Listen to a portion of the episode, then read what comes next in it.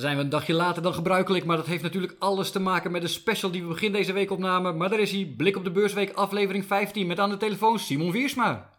Hey, goeiedag. Goeiedag Simon. Ja, ik zei het dus net al, we hebben aan het begin van de week, door natuurlijk alle turbulentie op de financiële markten, uh, hebben we een special opgenomen. Dus laat ik daarmee beginnen door de luisteraars te zeggen, heb je hem nog niet geluisterd? Doe dat zeker. De twee collega's van Simon van het ING Investment Office, Alexander van Woerden en Bob Homan leggen daar meer uit over wat er aan de hand is in bankenland. Dat dus als aftrap, maar wij kijken bij Blik op de Beursweek natuurlijk vooral vooruit. En dat gaan we nu ook al op de vrijdag doen, vooruitblikken naar de komende beursweek. Alleen ja, Simon, het was natuurlijk nogal een weekje. Hè? Turbulentie op de markten, eh, banken, reddingsplannen. Uh, veel uh, centrale banken die doorkwamen, waaronder natuurlijk de Fed. Dus mijn eerste vraag is, Simon, hoe heb jij de afgelopen week beleefd en hoe heeft de beurs, de markt, hoe hebben zij de beurs beleefd? Ja, nou ja, goed, als we kijken naar de markten, dan kunnen we niet anders constateren dat die heel erg bewegelijk, oftewel volatiel is uh, geweest. Uh, voordat wij uh, echt um, heel zenuwachtig worden, moet er wel nogal wat gebeuren hoor. Dat, laat ik dat voorop stellen. maar neem niet weg dat er natuurlijk genoeg aan de hand was met natuurlijk begin van de week.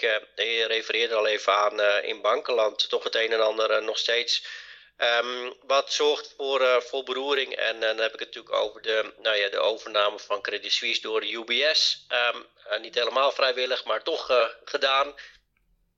en de Amerikaanse regionale banken, waar um, ja, ondanks toch ingrijpen door, door de Fed deels en ook de geruststellende woorden van Janet Yellen, de minister van Financiën in Amerika, dat er toch nog steeds uh, wat, uh, wat borrelt en er nog steeds wat onrust is op de markten. De lont is dus nog zeker niet uit het kruidvat na deze week.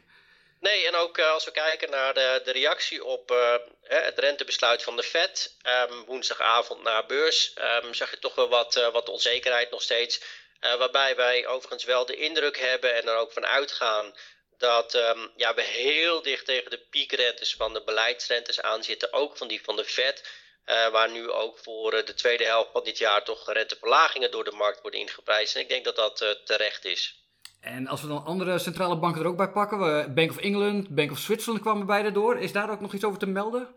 Nou ja, behalve dan het feit dat ze naast de, inderdaad de Bank of England, die van Zwitserland en van Noorwegen gisteren allemaal de beleidsrente ook hebben verhoogd.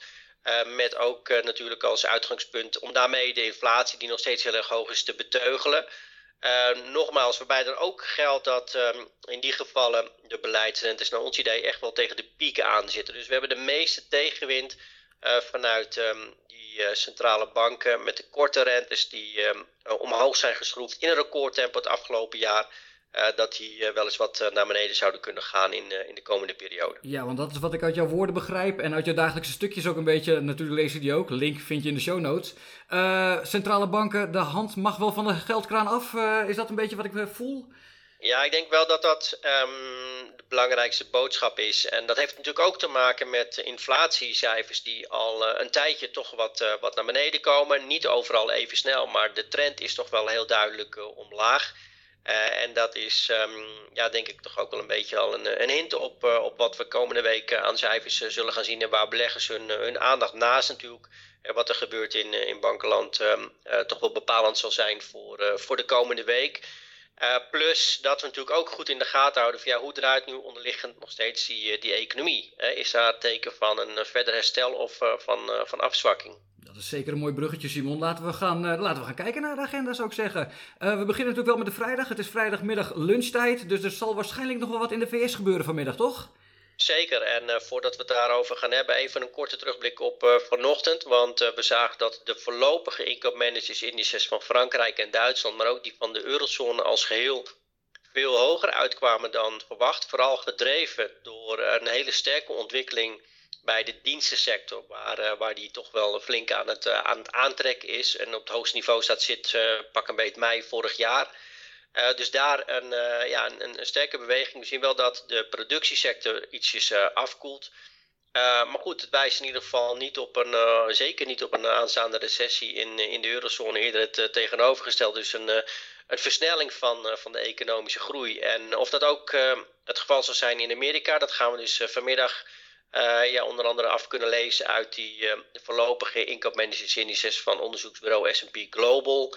Uh, die om, wat is het, kwart voor drie onze tijd met, met die laatste cijfers komen. Nou, dan gaan we daarna een waarschijnlijk winderig weekend in hier in Nederland. En wat mogen we volgende week verwachten? Ja, dan um, is denk ik voor maandag het belangrijkste cijfer waar wij in ieder geval naar kijken zijn ja, of is de IVO-index. En uh, de IVO-index is de index van het Duitse ondernemersvertrouwen. Uh, daarvan wordt verwacht dat die deze maand wat verder is hersteld. voor zowel de deelindex voor de, de huidige situatie als die voor de, voor de vooruitzichten. Daar wordt verwacht dat die een, een verdere herstel zal laten zien. Dus dat is voor de maandag. En de dinsdag? De dinsdag dan uh, krijgen we uh, onder andere huizenmarktcijfers uh, uit de VS en met name de ontwikkeling van de prijzen ervan. En wat we zien in de afgelopen tijd is dat de Amerikaanse huizenmarkt, ondanks de toch wat hoge hypotheekrente, die daar ook zeker het afgelopen jaar is gestegen, dat die huizenmarkt eigenlijk best wel goed is, blijft liggen. Uh, wellicht de prijsdalingen worden er uh, verwacht maand op maand, maar uh, jaar op jaar zien we nog steeds wel een, stijging die, die weliswaar afneemt, maar in ieder geval niet wijst op een hele sterke verzwakking. Dan krijgen we verder nog um, de consumentenvertrouwenindex van de Conference Board en we krijgen wat lokale of regionale inkoopmanagersindices van onder andere Richmond en, en Dallas. Tijd dan vervolgens om de week door midden te hakken op de woensdag.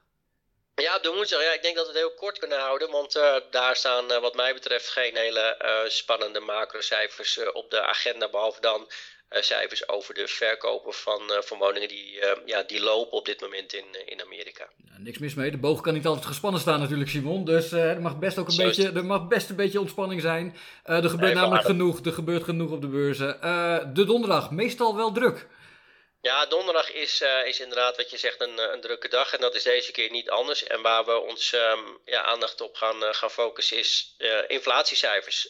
onder andere uit een aantal deelstaten um, in, in Duitsland die met inflatiecijfers komen. maar ook voor Duitsland als geheel. En die van Spanje. Um, die natuurlijk voor de ECB een belangrijke ja, richting geven of maatstaf zijn voor de, voor de richting van, van de beleidsrente. Uh, we krijgen verder ook nog wat uh, vertrouwenscijfers uit uh, de eurozone, het consumentenvertrouwen, economische vertrouwenscijfer. En natuurlijk de wekelijkse WW-aanvragen in, in Amerika. Een belangrijke dag dus, laat je niet in slaap sukkelen, donderdag. en de vrijdag is er dan nog iets?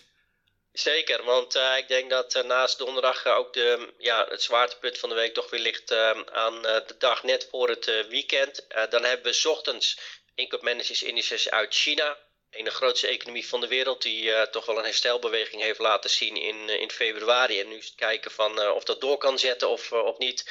krijgen we inflatiecijfers uit Nederland, Frankrijk, Italië en dan zoals gezegd voor de eurozone als geheel. wat een leidraad is voor, voor de ECB.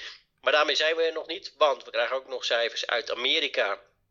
Uh, smiddags om half drie personal income en spending, inkomen en uitgaven van Amerikanen. En we krijgen de, ja, de PCE deflator, we hebben het hier vaker over gehad, maar dat is de favoriete inflatiemaatstaf van de Fed.